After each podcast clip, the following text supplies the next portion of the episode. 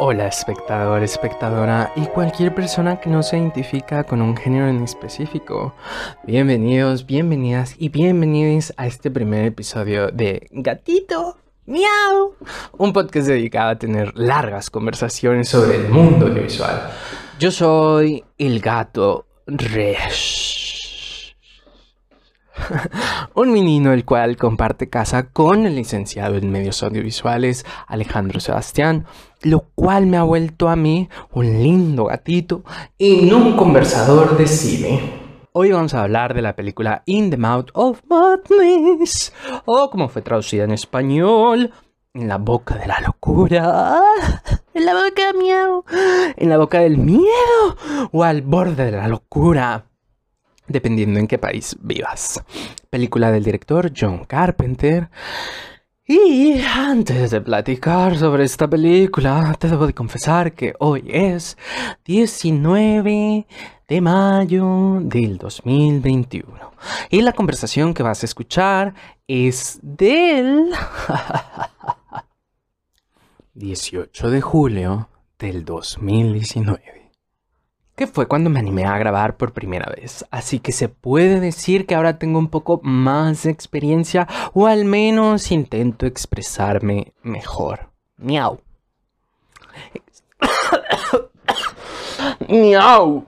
Una bola de pelos. Miau. Miau. Miau. Y también podrás notar que mi voz es distinta, así como la calidad del sonido. Y es porque cuando grabé este episodio, lo grabé con el celular. Y entonces, ahora mi roomie se compró un micrófono y es el que estoy utilizando. Así que te agradezco tu paciencia y espero que lo disfrutes mucho. Miau, miau, miau, miau, miau, miau.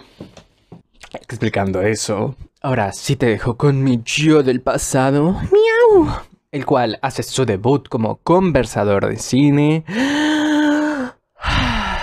pero con toda la intención de mejorar. gracias por pasar este tiempo conmigo y bienvenidos sean, gatito. Muchas gracias por estar aquí. Soy un gatito, soy el gatito Rich. Miau, miau, miau, miau. In the mouth of madness. In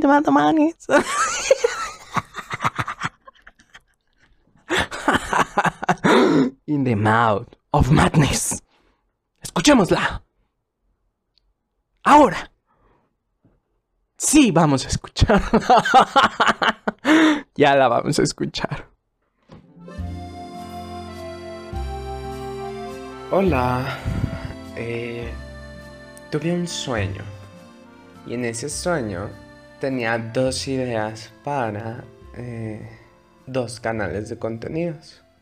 Uno que es este sobre eh, reseñas de películas y series y productos audiovisuales en general. Entonces, hablemos sobre eh, In the Mouth of Madness. Hoy es jueves 18 de julio del 2019 y hoy es el cumpleaños de Serena, entonces del señor S. Del señor S. Serena cumple mañana. Ellos son los humanos con los que vivo y son hermanos. Por si querían saber. Eh, y los jueves, los jueves son los días que vemos contenido de terror. terror, misterio, suspenso, eh, pero principalmente terror. Entonces, y horror, y thriller, cosas así obscuras. Y entonces, eh, descubrimos esta película que existía como parte de un video de un canal que se llama eh, de una plataforma de videos eh, de color rojo con blanco y negro, eh, su paleta principal de colores. Ay, sí, tengo un sueño. y entonces ah, lo vimos, era un como, era un top y el canal se llama Cotulo TV y entonces, porque estábamos viendo contenido, estábamos buscando contenido de Cthulhu y de Lovecraft y entonces surgió así. Entonces, para los amantes de Lovecraft y de Cthulhu, poco contenido van a hallar hasta el momento, ahorita en este año, en esta fecha, que es 18 de julio del 2019, eh, sobre Cthulhu y sobre Lovecraft. Más bien es como solamente el nombre pero habla en relación a productos audiovisuales que se relacionan con criaturas Lovecraftianas. Entonces, platico de esta y eh, que forma parte de una trilogía de John Carpenter.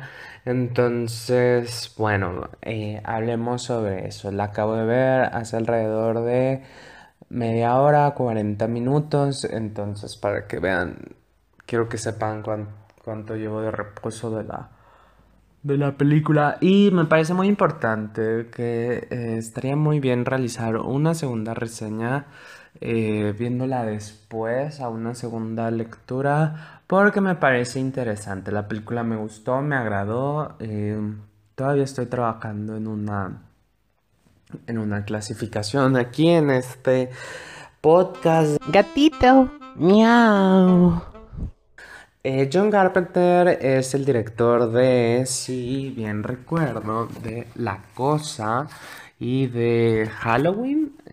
Sigue vivo actualmente. Ay, qué bueno, qué bueno, como que tenía la idea, como que tenía otra idea. Pero qué bueno, tiene 71 años, es de Estados Unidos y actualmente vive pues en Estados Unidos. Y eh, bueno, él, él em, pues el contenido que he visto de él es La Cosa, Halloween y eh, ahora esta película.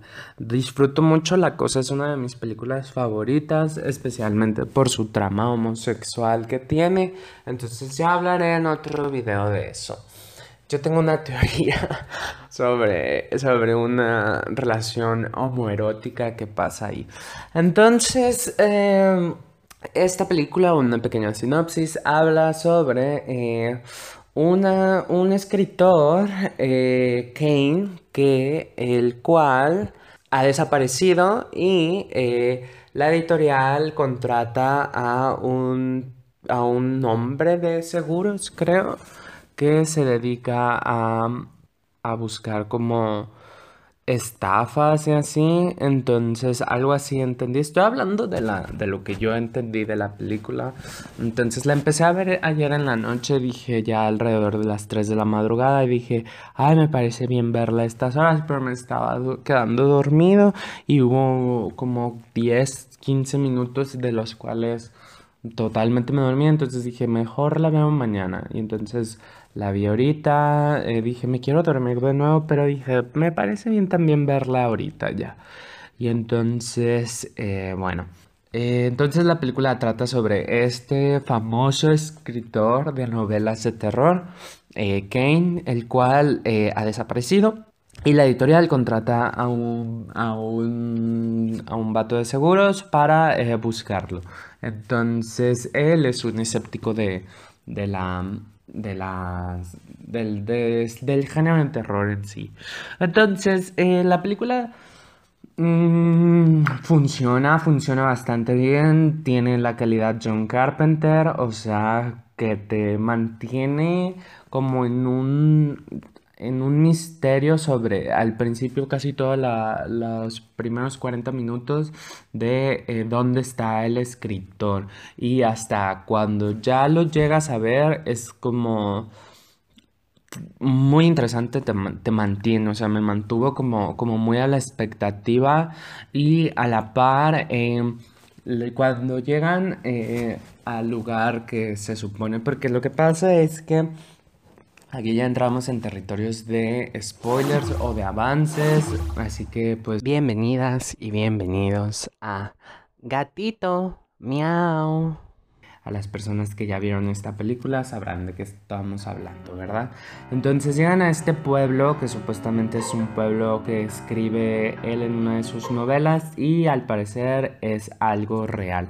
Me pareció muy interesante el modo en cómo lo halló, o sea, como siento que va a ser una tendencia hacia el futuro eh, ya algunos videojuegos hicieron eso, eh, de que de la ficción pasan a la realidad. Entonces, eh, el modo en que las portadas se juntan y así fue como, como muy interesante. Me recordó a un juego que estamos jugando mis humanos y yo que se llama Exit. Igual es como eso de ir armando y, recortando y, descifrando cosas. Entonces, ah, sí, entonces eso me, se me hizo muy interesante cómo llegaron a eso. Y em, ya cuando llegan al pueblo, la iglesia, o sea, wow, el, el decorado, o sea Desconozco si es un edificio real, pero qué impresionante, o sea, qué impresionante. Fue como, tiene una estructura muy llamativa, muy oscura, o sea, muy, muy así, pero a la vez como muy atractiva, pues. Entonces, ah, el actor que interpreta a Kane era totalmente el poco esperado, como, como lo imaginaba. Entonces, pero ya en ya en la película, o sea, lo vas como, como que dices, bueno, sí se adapta a la personalidad de este escritor, porque pues sabrán que eh, las novelas de este escritor están generando ciertos ataques de violencia, entonces... Eh, que es un poco lo que se plantea, eh, lo que se planteó un poquito con Marilyn Manson, como que la influencia que el arte generado por un artista puede eh, pues, repito, generar en, en, el consumidor o en sus espectadores o en los que escuchan. Eh, entonces, que, en sí creo que, que, o sea, la droga más, más usada aparte actualmente del azúcar es... Eh, el arte en sí, o sea, vivimos con arte todo el tiempo, entonces, uh, damos por normalizados estos efectos que nos provocan. Entonces, me parece muy interesante por ese lado que aborda esa temática de cierta manera. Y me parece también, em, ya una vez en el interior de la, de la iglesia, el decorado donde él está, donde donde está Kane, eh, me recordó un sueño que tuve, pero el mío era un poquito más eh, como, como metálico, entonces luego en una película o serie voy a, voy a retratarlo. Eh, pero me parece muy, muy, muy atractivo esa, esa atmósfera como de infierno o que te remite a ese espacio como como infernal, así como este espacio mm, que me hizo pensar, que me hizo pensar mucho cómo muchas películas de terror tienen influencia en la iglesia. Vemos eso en las cruces, vemos eso en esta idea mesiánica de Kane, que, que lo menciona él incluso, la nueva Biblia, o sea, entonces me parece muy curioso cómo cómo esta eh, religión eh, influye e inspira a tantos artistas a generar historias de terror, que es adecuado en cierta manera porque si lo vemos, o sea, la, esa religión se basa sobre una persona torturada, entonces, o basa mucho de sus elementos sobre una, su signo principal es una persona torturada, sangrienta, entonces claro que puede, claro que desata todo ese tipo de, de historias y de tramas. Sobre los elementos Lovecraftianos o estas criaturas muy, muy que hemos visto en la cosa o que se puede ver también en una película que se llama The Society de, eh, déjame ver, déjame confirmarte el año. Eh, es que sé que salió actualmente una serie, pero yo estoy buscando eh, más bien, desconozco si la serie tiene relación con la película. Entonces, eh, déjenme ver. Porque la, publicidad de la, de, la, de la serie me pareció muy extraña. Esta película es de, sí, 1989. También tiene, tiene una escena muy gráfica y creo que es eso quizás lo que esperaba. De esta película al borde de la locura. Esperaba un poquito una escena y más por, por como habló el... este chico de, del diario de Cthulhu TV, perdón, de Cthulhu TV, em, Eh, esperaba una escena como muy gráfica en ese sentido y poco lo tiene. O sea, poco, poco para los y las amantes de las películas de... De body horror, horror del cuerpo. así como escenas muy gráficas con este tipo de criaturas que se entremezclan con los cuerpos o que el cuerpo se transforma en una criatura. O sea, El cuerpo humano se transforma en criatura o es torturado de una forma muy brutal y te lo muestran todo. O sea, a eso se refiere al body horror o horror del cuerpo. Son pocas las escenas, pero las que tiene son muy, muy, muy bien realizadas. eh, y aparte, eh, los elementos, es como un sutil, es como, vas muy, muy sutil, muy, muy sutil. Y cuando nos presenta estas grandes criaturas, nos las presenta en mucha cantidad. Eso me sorprendió. Me sorprendió ver tanta cantidad de monstruos juntos. Aunque salen poco tiempo en pantalla, o sea, la duración de minutos en comparación a toda la película, de verdad es muy poquito el tiempo de las criaturas. Que es un poco la tendencia de, de la época, eh, a excepción de la cosa, creo. Porque en la cosa sí se ven los elementos así súper en pantalla, por, los puedes apreciar bastante bien. Y aquí los ocultan un poco más, como que, como que están ahí y, y los puedes ver en pantalla, pero duran poco en pantalla. Entonces quiero hablar sobre este pasillo que es parte esencial de la escena climática. que me totalmente veo que, que Chris Columbus eh, y su y su directora de arte o su director de arte debería de saber eso, ya que soy un Potterhead. Eh, se inspiran totalmente para la Cámara de los Secretos. La Cámara de los Secretos tiene este pasillo antes de llegar a la cámara, que, eh, bueno, que ya es parte de la cámara donde están las serpientes.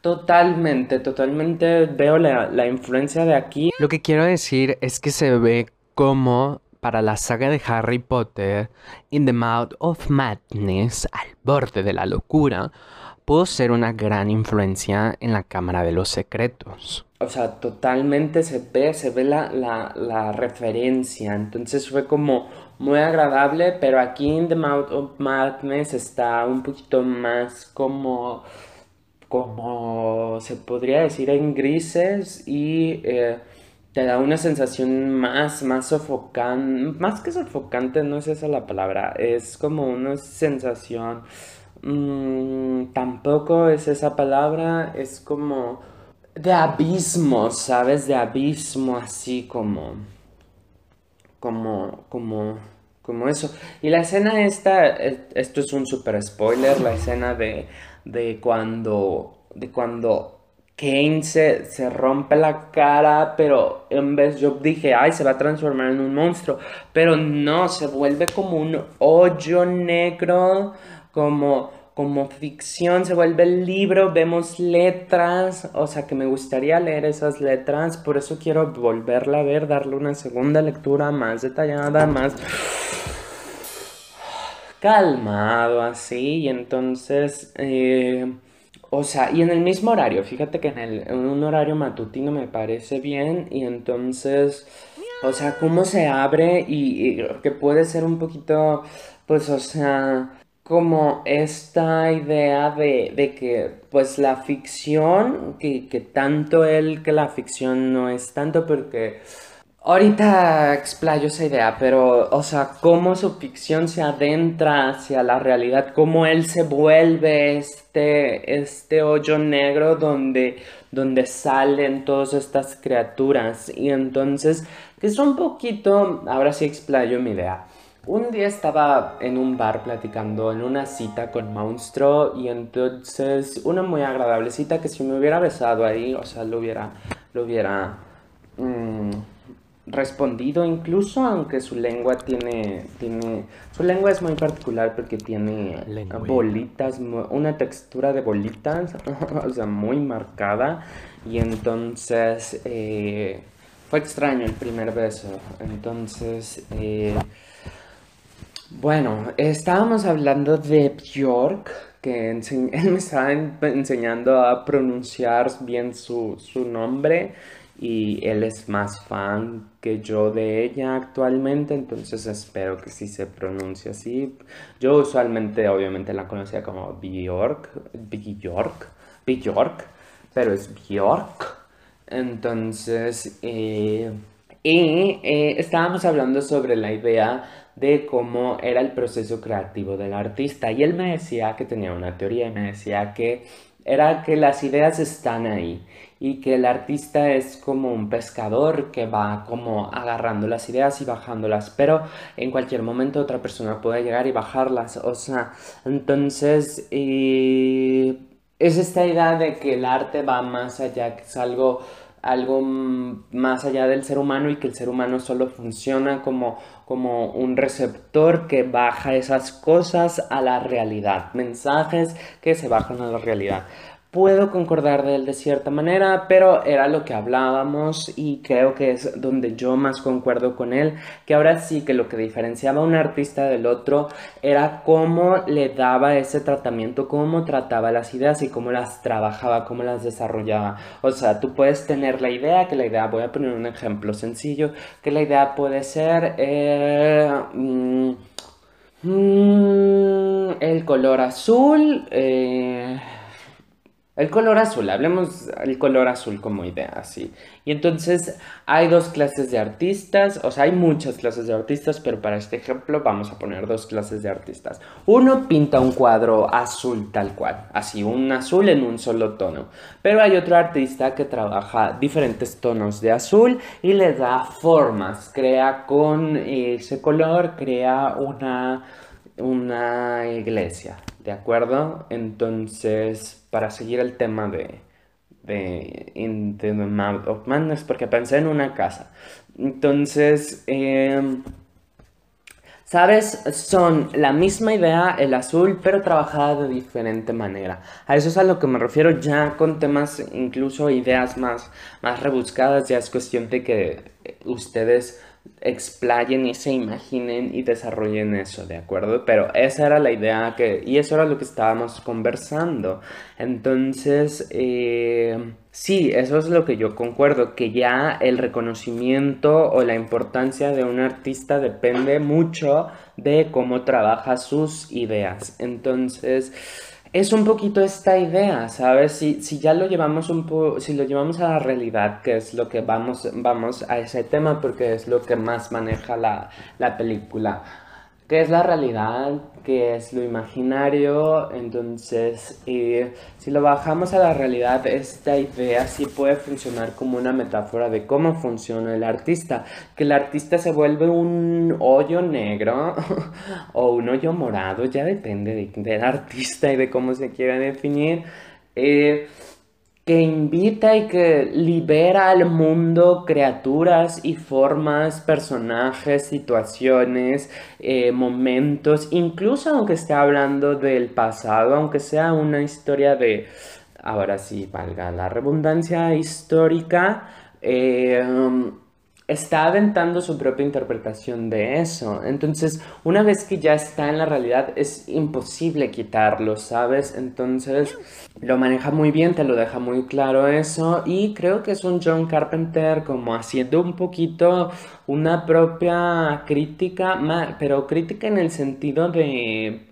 Mm, más bien reflexión, sería una reflexión del propio arte, del propio, de cómo él, su propio arte lo genera, pues. Entonces es casi como eh, el proceso creativo de un escritor, entonces eh, me parece muy, muy, muy interesante. Y podemos notar que, que el actor que eligió para Kane tiene un poquito de similitud con el estilo de John Carpenter, o sea, tiene un poquito de esa fisionomía. Entonces, y también el actor principal se parece un poco al que eligen al actor como Kane e incluso quien lo está entrevistando es como como se parece a Kane o sea e, es como parecen como la misma persona pero en diferentes edades entonces que al actor que lo está escuchando en el manicomio eh, yo lo había conocido en otra historia del Necronomicon, entonces sí hay una relación ahí Lovecraftiana.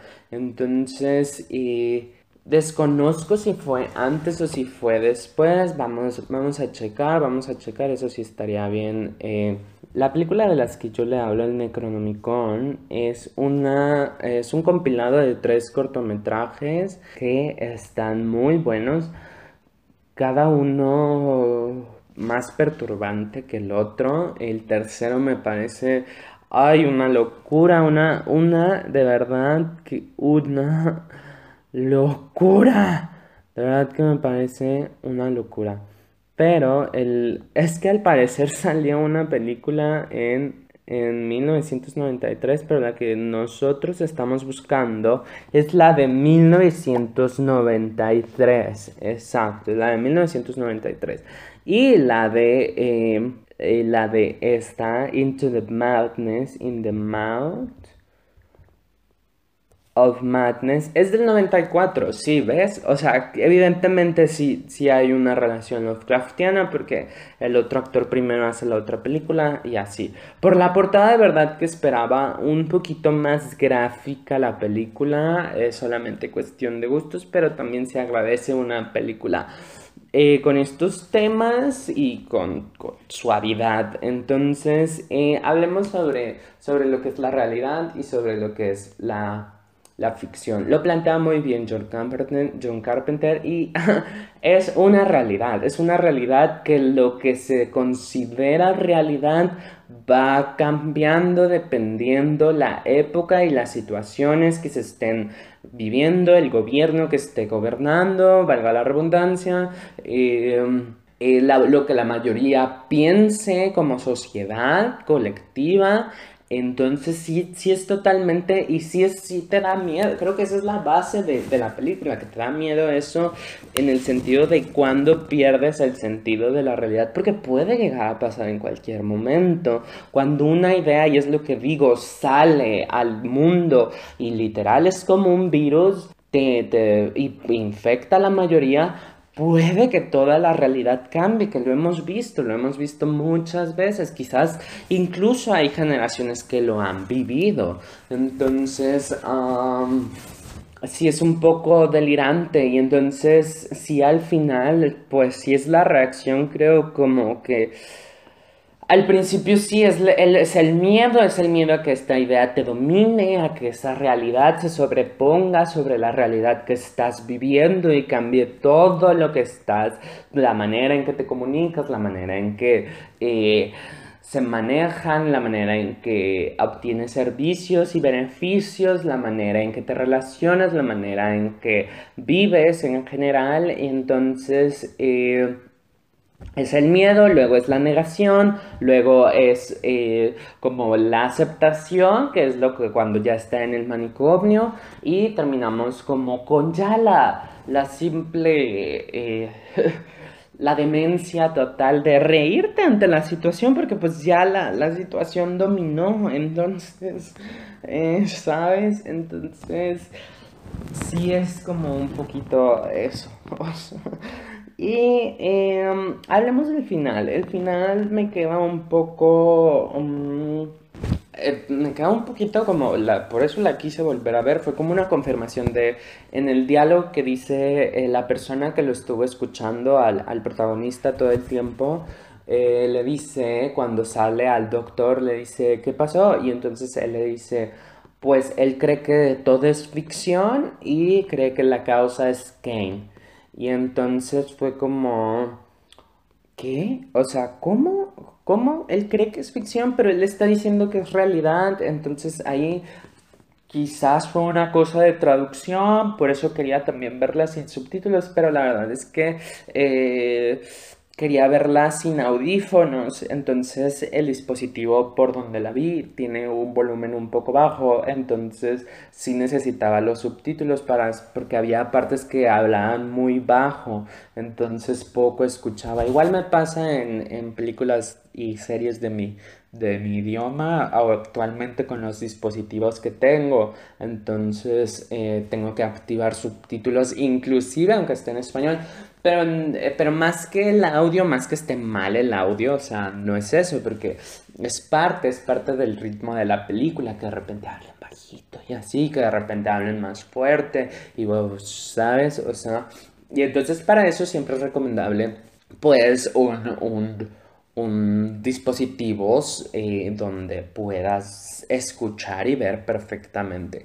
Entonces, eh, pero si es así, si realmente ese es el diálogo que se dice, entonces sí me deja un poquito como a la a, plantear y a pensar como, ¿qué? ¿Qué? ¿Qué? ¿Qué es ficción? Entonces, ¿cuál es la verdadera realidad? ¿Cuál ha sido la verdadera realidad de esta película? ¿Y cuál ha sido la verdadera ficción? Eso fue como, fue como un cisne negro. ¿Cuáles, cuáles, ¿Cuáles son los momentos reales y cuáles son los momentos ficticios? O sea, uy, uy, uy, uy, uy, uy, uy. Entonces, y ya para, para, para ya como partes finales, hablemos sobre los protagonistas. Me parecen funcionales, me parecen bien. Solamente siento que la interpretación del actor principal, que vamos, vamos a eh, ver quién es, eh, es un actor conocido, eso sí lo sé, pero, pero Sam Neill. Sam Neill y Julie Carmen se podría decir que son los actores principales junto con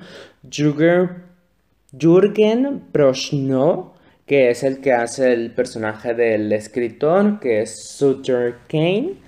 Sutter Kane, ahí está, no me acordaba del, del, del, primer nombre del, del escritor en la, en la película. Pero esa miel creo que lo hace bien, pero también siento que está acelerado todo el tiempo, como que su interpretación está. ¿Y a qué estoy hablando? O sea, su ritmo y el modo en que interpreta está bien. O sea, cuando me refiero a acelerado, el personaje, la actitud, se siente un personaje como que vive muy acelerado. O sea, como que están siempre en, en, un. en todo momento. O sea, sé que cuando te están persiguiendo seres de otras dimensiones y tu realidad se está cayendo a pedazos, tu realidad mental se está cayendo a pedazos, te puedes acelerar, pero como la traes desde el inicio, o sea, desde el inicio trae, trae, trae como este elemento. O sea, ¿sí me explico? O sea, sus diálogos están bien dichos, o sea, está bien dirigido y todo, eh, sus ademanes, pero él es como parte, una, un rasgo de la personalidad del personaje que siento que poco la aporta y eh, distrae un poquito, creo que que por eso se pierden los matices. Pues creo que puede haber dado más matices de interpretación. Y siento que lo que más nos transmite es un aceleramiento, es un estar todo el tiempo acelerado. Y yo queriéndome dormir, pues, ya como que, ay, no sé.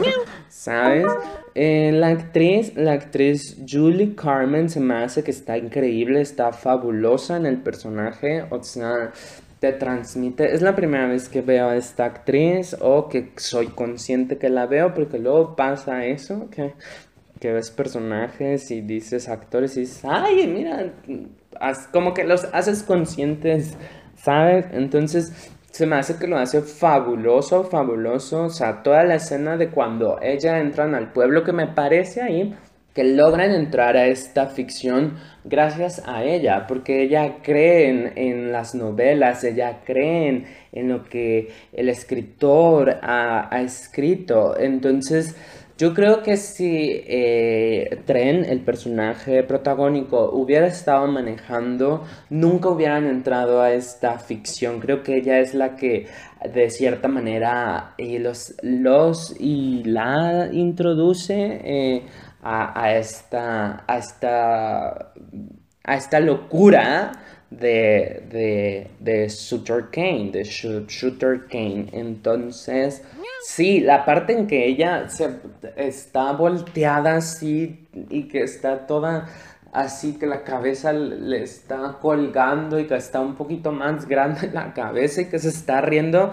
Ay, me pareció súper perturbante, una onda muy Claymore para los amantes del, del, manga y el anime. O sea, de verdad que fue una onda muy Claymore.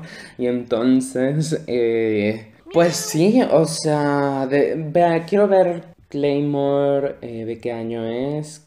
2001, o sea que que Claymore estaría inspirado quizás en esa escena, pero es brevemente, o sea, es un breve, es un breve momento por la risa y todo, y el movimiento y las formas, entonces me parece una película totalmente disfrutable, eh, si le tuviera que dar un número, aquí tiene, aquí tiene un, en ciertas clasificaciones tiene 7.2 de 10, tiene un 6.6 de 10 y tiene un 59%. Y otra cuarta eh, de usuarios, esta de usuarios es de un 93%. Y a mí me gustó, si tuviera que darle un número, yo le daría un 8. Le daría un 8, un sólido 8, un agradable 8, una película que la vas a ver y es una garantía que te va a gustar, que la vas a disfrutar, que te da, te da los elementos necesarios, pero tampoco te, te choquean ni te perturban ni te ni te o sea es una película que vale la pena mm, revalorarse por todo lo que plantea eh, me parece me parece muy muy interesante y creo que tiene un análisis más profundo. Creo que de verdad en cuando un escritor o un director de cine en este caso presenta un personaje escritor sabes es como muy importante explorarla. ¿Por qué? Porque va a dejar muchos elementos sobre, sobre lo que él piensa, sobre lo que es escribir, sobre lo que considera que es ser un artista, sobre lo que significa ser un creador, sobre... Entonces eh, me parece muy muy interesante en ese sentido y sí valdrá la pena volverla a ver y hacer una, una, una segunda reseña de esto. Entonces, bueno, pues eh, de momento esta es mi primera reseña para In the Mouth of Madness. Me gustó. Eh, entonces, pues espero que hayan disfrutado de esta reseña y eh, de verdad espero que hayan disfrutado de la película también. Entonces, porque ya saben que en gustos, pues hay muchos colores. Entonces, pues eh, las veo y los veo a la próxima. Todavía estoy trabajando en, un, en una bienvenida y en una despedida. Entonces, pero bueno, un saludo. ¿Qué tal? Soy el Gato Resh del 2021. Para agradecerte tu tiempo aquí conmigo y despedirme. ¿Qué te pareció este primer episodio? ¿Te gustó la reseña? ¿Te entretuvieron mis maullidos? ¿Tienes curiosidad de mis romances felinos? Miau miau, seducción. Puedes responderme en mis redes sociales, Gatito Podcast, en Instagram y Facebook. Pronto a abrirse más redes sociales. Miau, miau, miau, miau. Para de esta manera seguir la conversación de In the Mouth of Madness y el mundo audiovisual. Si tienes curiosidad en el podcast conversaremos de películas de todos los géneros, así como también de videoclips, documentales, comerciales y habrá también capítulos en los cuales te enseñaré cómo producir un producto audiovisual. Así es, vas a poder aprender a hacer tu gran película. Algo así como una pequeña clase impartida por un gato. El gato Resh. Eres lo máximo, eres la mejor, eres guapísimo, vales mucho y te quiero tener aquí conmigo en el siguiente episodio. De momento me despido para encontrarnos en la próxima conversación del mundo audiovisual. Mi nombre es Resh y miau, miau.